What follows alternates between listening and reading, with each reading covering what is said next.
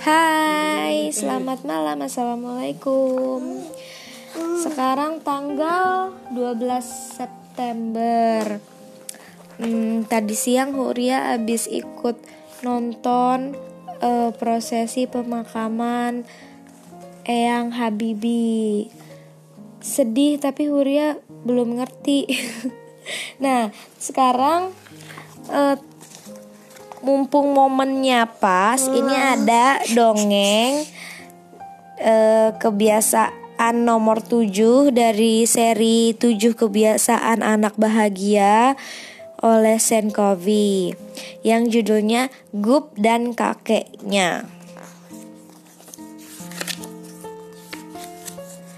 Gup si beruang dan kakeknya melakukan segala sesuatu bersama-sama. Mereka mengumpulkan serangga di danau mata ikan. Mereka berjalan kaki menyusuri hutan utara nun jauh. Mereka memanjat pohon dan makan madu dari sarang lebah. Mereka juga gemar sekali bergulat di, di lantai ruang duduk. Aku menyayangimu, Gup kecil, kata kakek. Aku juga menyayangimu kakek, jawabku. Kakek adalah sahabat karibku. Sambil bercengkrama di lantai ruang keluarga. Suatu Senin pagi, Gup tidak masuk sekolah. Ibu Hud berkata, Anak-anak, ibu sedih harus menyampaikan kepada kalian bahwa kakek Gup meninggal kemarin. Pekan ini Gup tidak akan masuk sekolah. Hiburlah dia. Pada saat-saat seperti ini, orang sangat membutuhkan teman. Pada jam istirahat, teman-teman Gup berkumpul. Kasihan sekali, aku yakin Gup sangat kehilangan kakeknya, kata Lili. Lili ini. Iya. Menurut Aku kita harus menengoknya, kata Poki. Aku tidak tahu. yang ini. Ini yang landak. Aku tidak tahu apakah ia ingin bertemu dengan siapa pun saat ini. Ia sedang berduka, kata Sofi. Hmm, apa yang yang kau inginkan apabila kakekmu meninggal? Tanya Semi. Semi ini. Ini ini. yang kelinci. Aku ingin ceman-ceman jejekatku. Iya. Kata Eli si pembuntut. Setelah sekolah usai hari itu, mereka semua datang ke rumah Gub. Ia sedang duduk di halaman belakang dengan sedih. Hai Gub, kata Lili. Kami datang menengokmu. Kami sungguh sedih mendengar tentang kakekmu, kata Poki. Beliau orang yang sangat baik. Terima kasih Poki, aku juga sedih. Aku tidak tahu apakah kak aku akan pernah bisa bergembira lagi, kata Gup. Jika kau sedih, kami pun ikut sedih bersamamu, kata Jumper. Mereka semua mengelilingi Gup dan ikut bersedih cukup lama. Ketika tiba saatnya mereka harus pulang, Gup sudah merasa sedikit lebih di nyaman. kuburannya. Bukan, itu lagi di taman. Tapi Lili pegang bunga. Iya. Keesokan hari mereka berkumpul membuat rencana. Mereka tahu Gup membutuhkan teman. Jadi setiap hari sepulang sekolah, salah satu dari mereka akan mengunjungi Gup. Hari Selasa, Semi dan Sofi datang membawa tongkat penopang. Mereka mengajak Gup berjalan-jalan menyusuri hutan utara nun jauh. Rasanya sangat menyegarkan, kata Sofi. Dan asik juga, kata Gup. Kakek suka sekali berjalan-jalan di hutan.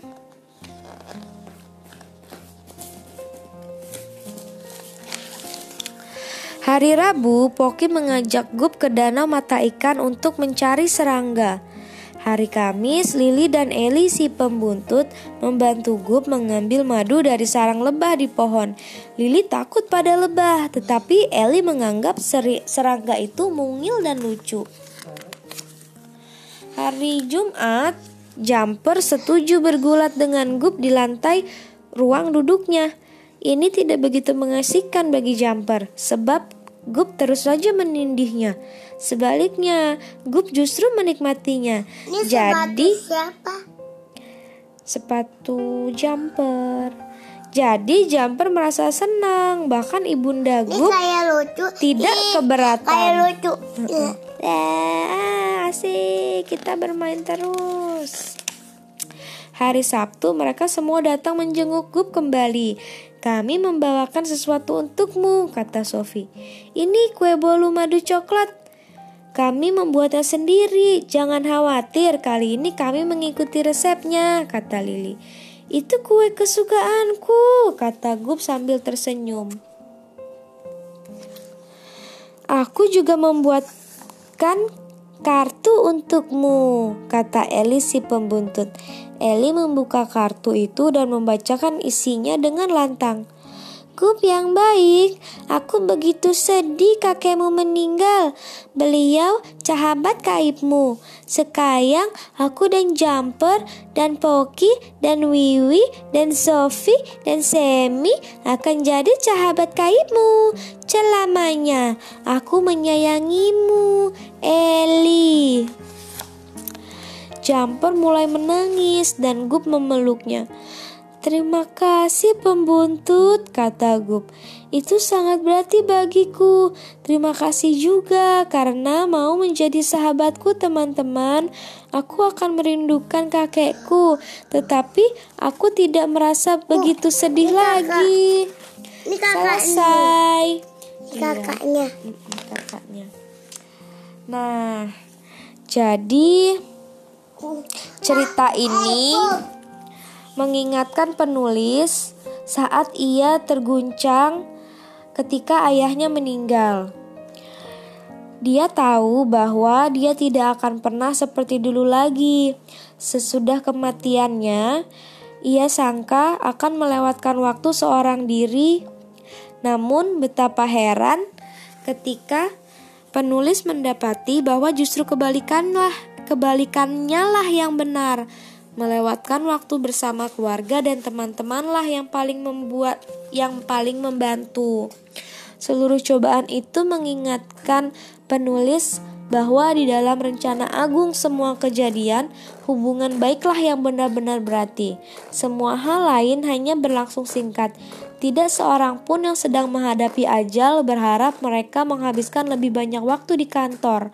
Namun, ketika begitu kita be begitu mudah melupakan hal itu di dunia yang hingar-bingar ini. Kita begitu asik berkendara sampai tidak mengambil waktu untuk mengisi bensin. Kita begitu larut dalam pekerjaan, kelompok berkendara bersama, dan tugas-tugas kita, hingga lupa menyediakan waktu khusus secara pribadi bagi orang-orang di sekeliling kita yang masih hidup dan bernafas. Itulah sebabnya kebiasaan ini yakni mengasah gergaji dibuat. Hal ini mengingatkan kita supaya mengambil waktu untuk beristirahat, berjalan-jalan, tertawa, menangis, mundur sejenak sambil berpikir matang dan menjalin hubungan terpenting. Dalam kisah ini, pastikan untuk menunjukkan betapa besar perbedaan yang dibuat teman-teman Gup ketika ia menghadapi saat paling sulit dalam hidupnya. Seringkali hal terbaik yang bisa kita lakukan ketika sahabat atau anggota keluarga kita yang sedang berduka adalah berkata bahwa kita ikut prihatin serta berduka bersama mereka. Kita tidak perlu mengatakan atau memperbaiki apa pun. Kita cuma perlu mendampingi mereka supaya mereka tahu bahwa kita peduli. Semoga kita senantiasa bersedia mengasah gergaji kita dengan melewatkan waktu secara teratur bersama orang-orang yang kita kasihi, baik dalam suka maupun duka. Oke, ceritanya sangat bagus sekali. Mau dengerin. Oke, sampai jumpa di dengong dengong lagi. Dongeng berikutnya. Bye bye. Assalamualaikum. Mau denger